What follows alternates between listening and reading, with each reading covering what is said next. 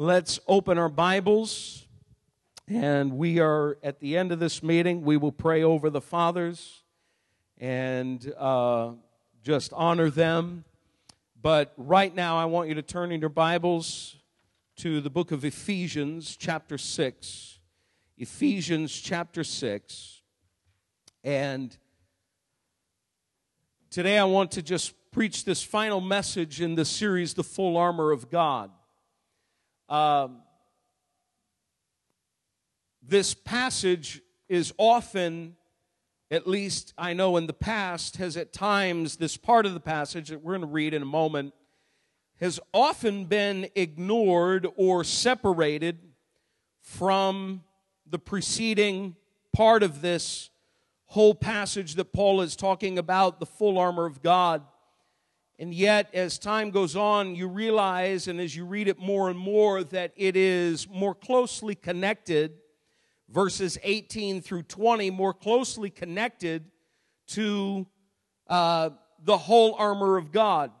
Paul follows up in these verses of scripture in verse let's read verses 18 through 20 the bible says this it says and pray in the spirit on all occasions with all kinds of prayers and requests with this in mind, be alert and always keep on praying for all the saints. Pray also for me that whenever I open my mouth, words may be given me so that I will fearlessly make known the mystery of the gospel, for which I am an ambassador in chains. Pray that I may declare it fearlessly as I should. Paul follows up in his discussion of the full armor of God in these verses of scriptures with a, a, a brief exhortation to pray. And some have kind of disconnected it in the past. I used to think as I read this passage that it wasn't really connected because of the imagery that Paul uses. And yet, more and more as I read, as I study, as you look at the flow of the thought, prayer is so intricately and, and importantly connected to the full armor of God, we cannot separate this part of the passage from what he's been talking about. Even though Paul doesn't describe prayer in any sort of a, uh, a weapon like fashion, like what he does with the sword of the Spirit, which is the Word of God. He doesn't liken anything to anything that you wear, like he would with the helmet of salvation or the breastplate of righteousness but this part is important because not only does Paul point out the necessity of prayer, he does so in a way that is repetitive, though not redundant. He doesn't, he doesn't repeat himself just to have something to say. He repeats himself because of the vital importance of your life and my life of prayer. Prayer is that final punch against the enemy.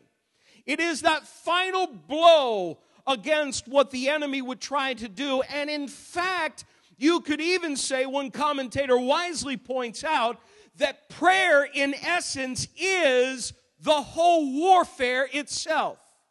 The Bible does not say, and it tells us, Paul writes to the Corinthian church and tells the Corinthian church that the weapons of our warfare are not carnal, they're not fleshly, there isn't anything about them that has to do with the flesh. We don't think like Islam or some radical parts of Islam might think that you can blow things up and that's all good and well and good to, to the God that they're serving and that they're worshiping. That's not at all what Paul is thinking. Paul says here, and it's vitally important that we are to pray and that we're to pray on all occasions. We're to pray for everybody. We're to pray for all the saints. We're to pray in different kinds of ways and with different kinds of requests and prayers. We are to pray, brothers and sisters. Prayer is that final blow against the enemy that will bring him down. This is why the devil wants to keep you from praying. This is why he wants you to make excuses for coming to the house of God to pray. This is why the devil wants to make you uh, just come about with all kinds of reasons as to why you can't pray during the week? Because he knows that if he can silence your prayers, he is going to win the battle. And, brothers and sisters, the last thing that we can afford as a local assembly is to let the devil win. We have got to pray now more than ever before. Do you realize this church, this, this coming year, turns 20 years old? 20 years old. And I had to do some serious, serious soul searching this over the last little while as I've been contemplating this whole thing. I don't know what we're planning. I don't know if we're going to plan anything. I just know this. I know God 20 years of existence, we have got to do more. We have got to be more. We have got to reach out for more of you. We've got to get a hold of you and we've got to see more happen in our lives and in the lives of our families. We can't just sit back and get lazy and say, well, we're all grown up now. But instead, we've got to pray. We've got to call upon the name of the Lord and reach out to God and say, God, unless you go with us, we can't go. Paul doesn't liken prayer to any part of the weaponry, anything that's there. But we see as he follows up with prayer, prayer is the very next thing he says after he calls the sword the sword of the Spirit, which is the Word of God. It is so closely connected. How many times have we said, You've got to read the Bible and pray? The whole idea of what we call devotions is devotions are essentially reading the Bible and praying. You say, Well, I've got a little book I like to read as my devotional. Make sure that you've got the word in that devotional. If you have nothing more than an inspirational book, then you need to ditch it and get the sword of the Spirit because it's the sword of the Spirit which is going to make a difference in your life and it's going to make a difference in the lives of people that you talk to, that you reach out to, that you minister to. I want to tell you, if there are some wonderful devotional books. There's some really great books that are around that can help you, and you might like to read it. But I want to tell you the Word of God, brothers and sisters, is so vital. And then Paul follows up immediately. It's an interesting thing that he says the sword of the Spirit is the Word of God. But then he follows up and tells us that we need to pray in the Spirit. We're going to get into that in a moment. But we pray in the Spirit. We have the sword of the Spirit and the word and uh, the word and in this part and pray in the spirit connects it to the first part of what we talked about the whole armor of God, the full armor of God. So as we look at that passage, we have to recognize that prayer is part of the warfare, and in fact, at times it is the warfare. We pray. I realize that there are times we think, well, I pray and I don't see an answer. How many of you ever been there? Maybe you're there right now. I'm praying over this, oh God, and you know, I just I don't see an answer. So you know the tendency is the tendency is just to give up. Don't bother praying anymore. Don't bother, you know, doing that because in the end, what good is it really doing? You know what? That's the devil talking. That's not God. I don't find anywhere in Scripture where God commends giving up in prayer when you don't see an answer. We only see that we are to keep on praying. We'll get into that as well because Paul mentions that as well. But in three ver- uh, short verses, we are told by Paul how vital prayer really is. You see, prayer stands as that final blow against the enemy. Now, Paul answers four questions, essentially, in this short passage of Scripture. He answers how we must pray when we must pray, for whom we must pray, and for what we must pray. He answers how we must pray, when, for whom, and for what. Well, what's the how? How are we to pray? I know a lot of times we think that prayer is, well, it's just a simple talking to God and let me say my two cents and then leave and go about my day and forget about God. But the Bible says here that prayer, real prayer, is a little bit more than that. In fact, he says this in verse 18. He starts out by saying, and pray in the Spirit. Pray in the Spirit. Here's the first part of the how how we are to pray. Pray in the Spirit. Now, a lot of people, especially from my background, felt that praying in the Spirit was only praying in tongues.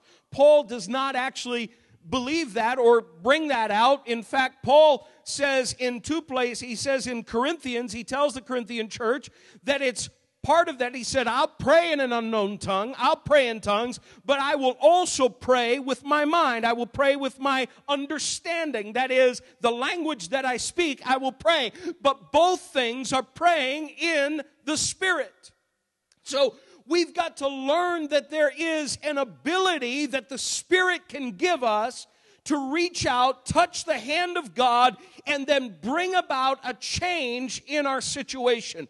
Maybe a change in a family member. Maybe you're praying for your kids. Maybe you're praying for your grandchildren. Maybe you're praying for your loved ones or a coworker or somebody, and you don't see any change. And it seems as though the more you pray, the worse they get. You've got to keep on praying and pray in the Spirit. Don't just relegate that idea to that of just sort of, well, okay, it's not happening. Let me move on to the next thing. But instead, we've got to believe that God is there to help us to pray. Well, in fact, that's actually true. Go over to Romans chapter 8. Romans chapter 8.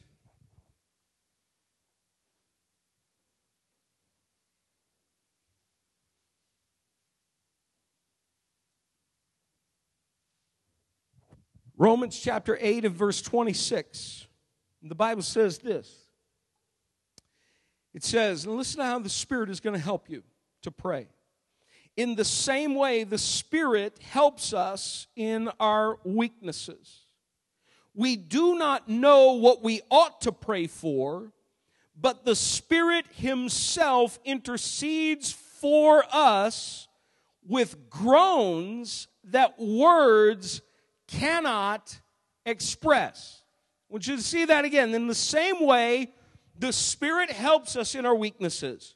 We do not know what we ought to pray for, but the Spirit Himself intercedes for us with groans that words cannot express. And then it goes on in verse 27. Look at verse 27. And He who searches our hearts knows the mind of the Spirit because the Spirit intercedes for the saints. Now, listen to this in accordance with God's will. That, folks, is the prayer that cannot miss.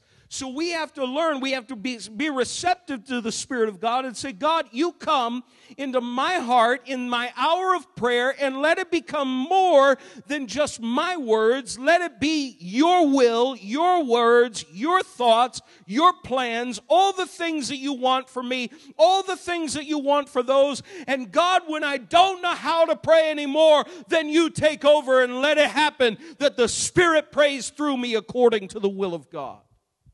God's will, brothers and sisters, will come through in this situation. Pray, the Bible says, in the Spirit. This is the first part of how we must pray. Pray in the Spirit. You can pray in an unknown tongue. You can pray with your understanding. Both ways are great, but, but it has to be moved and motivated by the Spirit of God. And just open your heart to the Spirit and let the Spirit pray through you. You say, but Paul says with groanings that can't be, does that mean it's tongues? Does that mean it's something else? It can mean both things. There, I don't see any reason why the groans cannot be praying in tongues. You don't know how to pray. You, you, you, I've received the baptism of the Holy Spirit. I believe in that and believe in the power of praying in other tongues. But the Bible also lets us know that we can pray in the Spirit, and as we pray, we can pray with our understanding, but it can be a powerful, Holy Spirit led, Holy Spirit empowered, and enabled prayer. And God's will can be done in that situation. In fact, I would say, I would dare say this that if you, and this is just completely uh, opposite of what I was, the direction I was heading, but this came to mind. I would say that if you were in a group setting, Maybe you're praying with two or three people. Maybe you're praying together. I believe it is best, and Paul seems to indicate that it is best that you pray with understanding.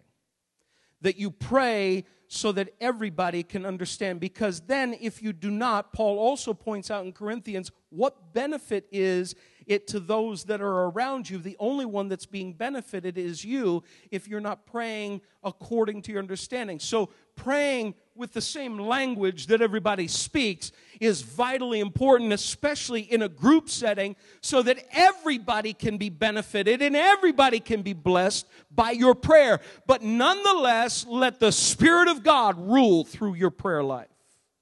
Now, let's move on. The Bible says this that we are to pray. There is another way in the how that Paul answers that we are to pray with all kinds of prayers and requests. In other words, there's nothing too big, there's nothing too small for God. There is absolutely nothing in your life that is too small for God to care about.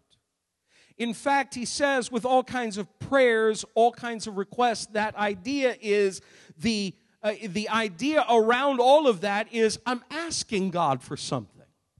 How many of you, I'm just curious, now I realize we sometimes are short on patience, but when your kids come and ask you, you know, I'm, I'm thirsty, can I have a drink of water? You don't look at them and say, just don't bother me right now, I'm busy. You, you know, you get all annoyed. Now I realize we grown ups, we humans, have our moments of impatience. Maybe there's something else going on those kids don't know about. You're not going to tell them, but there's something else. You get a little impatient. But when they're thirsty and their faces beet red because it's summertime and they look like they're about ready to fall over from dehydration, you don't stand there and say, just go away. You, you look at the request. The request is simple. They need water. You give them water. Doesn't matter how bad your day is going, you give them a drink of water. That's the same with, look, God doesn't have bad days. Aren't you glad God doesn't have bad days? And you can bring all your requests to the Lord, and God's not going to look at you and say, ah, don't bother me now. I'm dealing with Julian's problem over here. I'm too, I'm just, just so, I, I got to deal with it. No, He can handle it all. You can bring your prayers and your requests. It might be a big one. It might be so huge that the devil has been telling you that it's not, God can't handle it. But I want to let you know, brothers and sisters, the all kinds of prayers and requests indicates that there isn't anything that is too big and anything too small for your God to handle. No matter how big the problem is, no matter what has taken place, I want you to know that God cares about you. He he loves you. He will never look at you and send you away and say, I'm too busy for you. He loves you more than you could ever imagine. I realize that there are times where the imperfect people around us make us think sometimes that God is like them. But you know what? God is absolutely other than us. God is greater than us. God is more patient than we are. And God, therefore, will minister to our need. There is no problem that is too great. So bring bring your prayer requests, bring your requests before the Lord and put it up to Him. All kinds of prayers, all kinds of requests, which seem to indicate that we can pray about anything, that God is concerned about anything that concerns you. There are times in our lives where we think, well, that's so small, God, there's no way God would be concerned about that. You know, God has to, had, to, had to chastise me from time to time to say, you know what, you need to pray about this particular thing. I'm not going to say what it is, but but it was like, you know, God's not concerned about that. It's just it's it is what it is and we have to just deal with. It. But you know, the Lord rebuked me from here, uh, you know, from this passage and other places in scripture that we've got to pray about everything. That we need to just say, Lord, with everything that we're doing, we're yours. So we need to talk to you about it. Aren't you glad, at least as you get older, when your kids come and ask you about stuff? I remember doing that with my own father, uh, who passed away in 2006. There were times I would get on the phone and, you know, I would be here, and I, of course, I always, I felt free to go to my father-in-law, Pastor Impaglia, but when my dad was still alive, he was my dad. And I would go to him and I would, I would talk to him. And my dad was not a forceful man. My father did not say, Well, you need to do this, this, this, and this. And if you don't, well, I told you so. He wasn't that way. He was very gentle. He had an opinion. He'd let me know. But in the end, he had always taught that I needed to pray. And that I needed to pray about it. And that's often what his advice was. Well, just pray about it. Just pray and ask the Lord. And, brothers and sisters, I want to tell you some of the greatest advice that you can give to somebody is not your two cents. It's not your opinion about something. It is what the Bible tells us that we are to do anyway, that we are to pray with all kinds of prayers and requests. You know, the, the, one of the most important things that I have found in ministry as a pastor is you know, one of the things that's taken me a few years to discover is this. Well, I, I always knew it, but, you know, it's hard to admit it. I don't know everything. And when you're going through trouble and you're telling me about some things, I don't, sometimes I don't know what to tell you. I'll be honest with you. You might ask me about, I don't know everything that there is to know about it. And I realize there are some pastors who never want to admit that kind of thing. I, maybe I'm wrong to do so, but I don't. But I'll tell you what I do know. I do know that I can say, well, let's pray and let's ask God to help us. Let's give, let's get what God has to say about it. And let's reach out to the Lord and let the Lord lead in our situation. And brothers and sisters, I want you to know that there is no, no substitute substitute for prayer. There's no substitute for coming to the Lord. It is the how we are to do it with all kinds of prayers and requests. Paul also gives us one more how, and it is this. In verse 18, he tells us that we are to be alert. The be alert, we are to be watchful, not allow anything to get in the way, not allow any distra- distraction but that he says, with this in mind, be alert. You know what that alert is? It is to keep awake, it is to stay, to, to literally, quite literally, to lose sleep or to watch. I think this is the one thing that Jesus was telling Peter to do. Remember in the Garden of Gethsemane? He said, Stay here and watch. It wasn't you know, keep on the lookout for, you know, these thugs who are going to come and arrest me. It had nothing to do with that. It had to do with being alert in prayer, being up and awake so that you can call upon God and you can reach out to the Lord. Paul uses the same thing. He says, with all kinds of prayers and requests. And he said, but we've got to be watchful in prayer. We've got to be alert in prayer. In other words, why, why should we be alert? Well, because prayer is not a, a monologue. It's not a one-way conversation Uh, one way conversation doesn't even really make sense, does it? A dialogue. It is a dialogue. It's not a monologue. It's not where you talk to somebody, you talk to God, and that's it, and you go away. You've got to be alert because God wants to talk to you. God wants to reach out to you. You see, when you are doing battle against the enemy, God has something to say. He knows the enemy better than you know the enemy. He's very intimately aware of who the enemy is and how the enemy operates and what he will try to do to bring you down and knock you down. So, brothers and sisters, we've got to pray. We've got to be alert. We've got to be awake because God has something to say to our hearts. We also have to be alert because we have to be aware of how the enemy will operate. Paul told the Corinthian church, he says, I don't want you to be ignorant of Satan's devices or his schemes. You see, the enemy is doing his best to scheme against you, to bring you down. And Paul told the Corinthians, he said, You know what? The, the devil is so crafty that he disguises himself as an angel of light. In other words, it might look good on the surface, but it's not good. There's something that is wrong about his methods, his schemes. He is not out to, to help you, he is out to destroy you. So we've got to stay alert to God, stay alert to what the enemy will try to do. And when we, when we do, we will in fact be the last one standing because God is going to give us the power and the strength to stand our ground against the devil. So we've got to be alert. So Paul answers how we must pray. But you know, Paul also answers the question of when we are to pray. Well, let's pray at the appropriate time. Well, what's the appropriate time? Well, let's look at verse 18 again. A lot of this is packed into one verse, believe it or not. Verse 18. The Bible says, and pray on in the Spirit on all occasions. On all occasions. The first thing that we see is that we're to pray on all occasions. I don't think there is ever a time where it is out of the ordinary for us to pray. Now, I know this. I know that there is an important balance between praying and doing. This isn't Paul's discussion.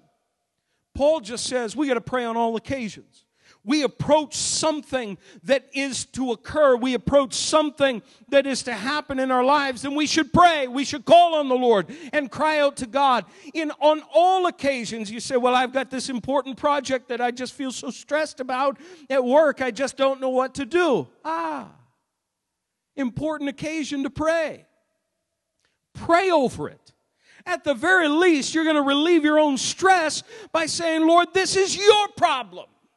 This is your difficulty.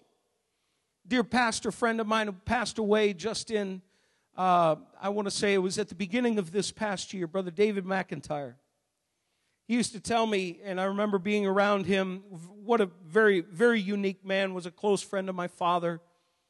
Very unique brother in the Lord. Just, just one of those guys you would never forget if you met. I remember him saying to me on one occasion, as I was with him, he was the, the youth director in the northern part of Maine and New Brunswick, Canada, where we grew up. And, and he, you know, we had this Bible camp that went to every, every year, every summer. And I remember being around him as I went back and was a counselor and then a speaker. And he always took time to just sort of, you know, he, he loved to talk about the Lord. He loved to talk about other things. He was crazy a bit, but, you know, he was, he was a very funny man. But he, he just, he loved talking about God. When he talked about God, he, he, there was such a depth of wisdom with what he said. I remember on one occasion he said, You know, sometimes there are times where I just, I've got a problem. And he goes, You know, I don't, I don't ignore it. I don't, uh, you know, I don't just sort of take the problem and say, Well, I've got to wait until a little bit later on to pray for that. But he says, right there in that moment, I just, I just breathe a prayer to the Lord and say, Lord, this is your problem. You take care of this right now. I'm not going to carry it anymore. Amen. And he says, I go about my day and I leave it in the hands of the Lord. You know what? Prayer can be that simple.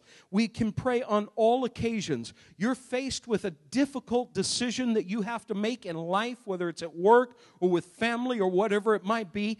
Pray on all occasions. Do not let that occasion slip by where you just sort of ignore what God has to say about it, but pray on all occasions. And then he says this, and again in verse 18, he tells us that we are to always keep on praying, pray on all occasions with all kinds of prayers and requests. With this in mind, be alert and always keep on praying for all the saints. Always keep on praying. Paul also told the Thessalonian church, he said that you're to pray without ceasing. Well, it doesn't mean that you walk around and you can't have a conversation with anybody because you're just praying. I'm sorry, I can't talk to you. I'm praying to the Lord right now in the name of Jesus. You know, yeah, you know, that's a little weird. That's just a little nuts. Not what Paul is suggesting either. Not what the Bible says. But you can no matter what you're doing, you can pray without ceasing. Why? Because prayer is not just the act of words being spoken, it is the attitude of your heart toward God. You can reach out to the Lord in a moment, in a split second, and say, God, I need you right now. I'm calling on you. I need your help. And that's it. And it's simple and it's done. But you pray without ceasing. It is an attitude of prayer that we are to approach life with. Brothers and sisters, life is too hectic. It's too crazy. It's too problematic. There are too many things that can can go wrong for us to ignore prayer and to say that we don't need to pray at all times. The Bible tells us that we need to pray without ceasing. Paul says, always keep on praying. Always. Well, for who? Paul answers, for whom we must pray. Verse 18, the rest of that phrase, always keep on praying, is for all the saints all the saints. One of the reasons why I believe, in many respects, the Catholic Church has not quite gotten it right when it comes to saints is simply this the Bible indicates in the New Testament that we're all saints, that every believer is a saint. Doesn't mean they're perfect. Doesn't mean you're to be venerated and to be lifted up and to be worshiped and prayed to and the whole nonsense that goes on. That, that has, we're only to pray to God. But the Bible says that we're to keep on praying for all the saints. And if that is the case, I should not be praying to saints. I should be praying for saints. And I can't pray for dead ones. So I've got to pray for living ones. And if they're living according to their belief system, they're not a saint. You can't be until you're gone. So either Paul doesn't really know what he's talking about, or maybe somebody else doesn't know what they were talking about. So, this is why we believe that as believers, God has placed a title on you that while you look in the mirror and say, I ain't no saint, you ain't no ain't either. You're in, folks. And those who are in the body, you are a saint. Come on, somebody get happy about that and say, Amen. I'm a saint.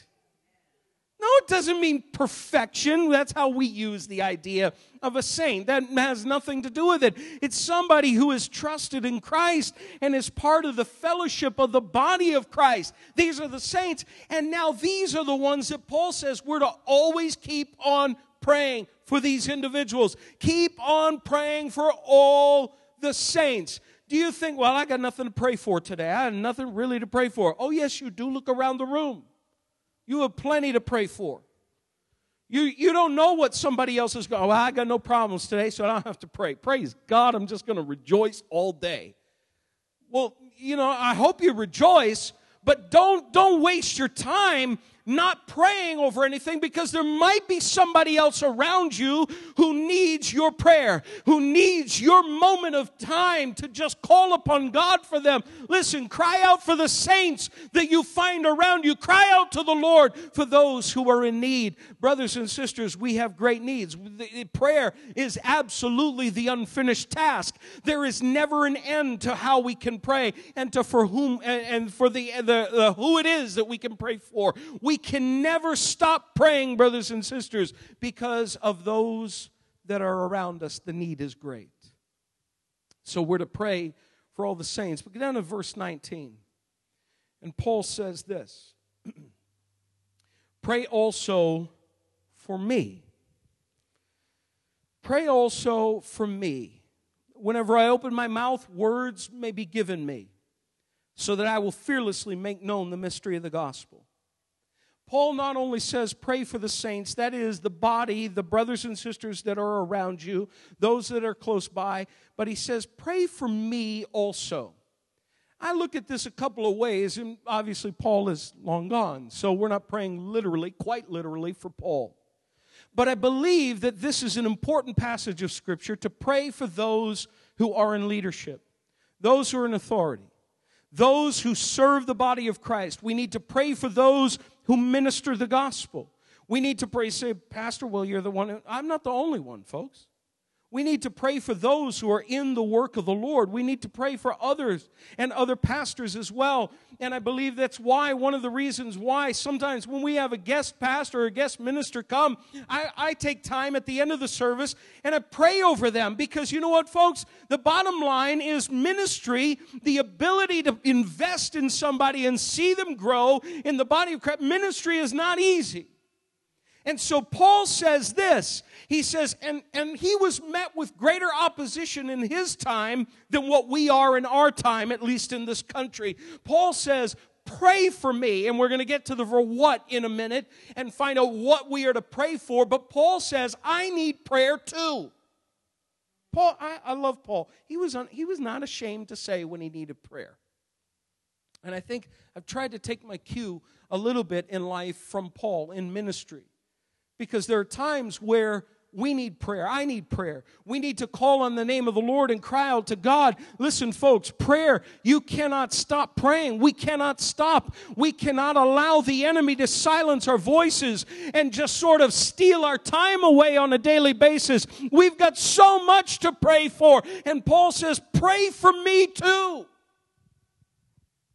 Brothers and sisters, We need to pray for pastors in this city, pastors around this country, preachers, evangelists, whatever it might be. We need to pray for them that God would help them, that God would encourage them. You don't know what pastors can be going through. You don't know what's going through their hearts and their minds as they look out over a congregation that from time to time looks more bored than they are anything else. You don't know what's happening on the inside when at times it seems as though there's no one left to serve. You don't know what's happening in their hearts when they see a great need. And yet, the Bible, and Jesus had the same problem. He said, Look at the fields, they're white to the harvest. But then in another place, he says, In the, in the, the you looked, he looked out over the multitudes, he was moved with compassion. He said, The harvest is plentiful, but the laborers, they're few. Still have the same problem Jesus had. The laborers are few. So we have to pray. We have to pray for those that are in leadership. Paul says, Pray for all the saints. Pray for me. Pray for those. Now, we could probably add in this, though it's not part of the passage, and I didn't bring it out because it's not. But Paul, we probably could say that we need to pray for those that are, are lost and that are unsaved. Absolutely. If, if you think that prayer is just one of these things that you got to spend, you know, two or three minutes in the day doing, you're not really battling in prayer. Because real battle in prayer takes more time. It takes more effort. It takes energy. It takes strength in our physical bodies as well as our spiritual bodies. And sometimes we approach prayer as, as the if I feel like it, I'll do it. If you approach prayer as if you feel like it, that you'll do it, then you will never do it because the enemy will find every reason why you shouldn't feel like it. You're too tired. You don't feel good. You're this, you're that. You've got this going on, you've got that going on.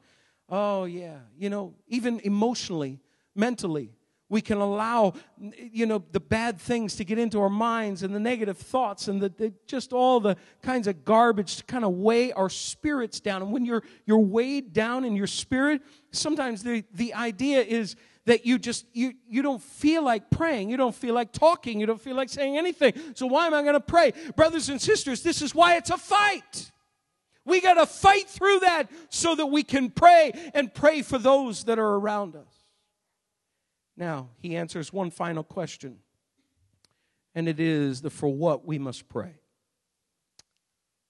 What are we to pray for? Well, here's another what. Even though it was part of the who, here's the what for all the saints. Verse 18. So, what does that have to do with the what? That's the for who. Well, this is also a for what as well as a for whom because our fellow saints are standing in the place of warfare against the enemy that seeks to destroy them. And it's implicit in the passage that we pray for strength for our fellow believers and our brothers and sisters in Christ. So we've got to pray for strength. We need to pray for the strength of the Holy Spirit and the power of God to take over in their lives, to minister to them, and to help them. We need to pray and call upon the name of the Lord. God is able to minister and to help them and to strengthen them and to give them what they need in the hour of battle. And brothers and sisters, there are times in our lives where the enemy will come along and say and let us know that somehow our prayer doesn't work.